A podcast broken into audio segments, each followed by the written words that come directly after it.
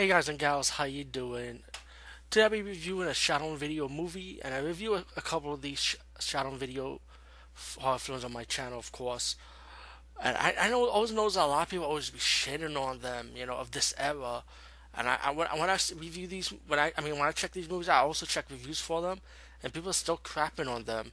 Yo, you people need to understand when you watch a shot-on video movie, expect low quality camera work, expect bad acting, expect old school special effects like homemade style special effects. You know, and this is what you get with the, this type of budget. Budget, and you people cannot act act like you're surprised. I mean, come on.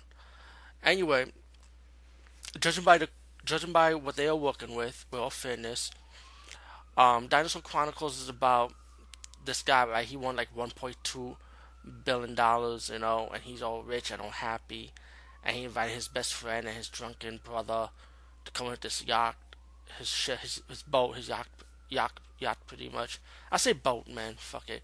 And they crash landing on this island run by dinosaurs, and they pretty much have to survive. And the dinosaurs are cheap looking, you know. And um, but you know what? I like it. You know, I I like that feel of it. You know, it takes you back to the '50s, how they have the old school special effects, like old claymation, or when they use like an action figure type of dinosaur as special effects, pretty much. But it's kind of weird because this movie does have a second story to it, which I did not expect from this from Dinosaur Chronicles. But all in all, I did highly enjoy what I was looking at. You know, I was entertained. I wasn't disappointed. Um, if you know about something about the team, the Polonia brothers, then you know what kind of movie you what kind of movie you're getting when watching this film. So Dinosaur, Dinosaur Chronicles, if you're a fan of SOV, definitely check it out.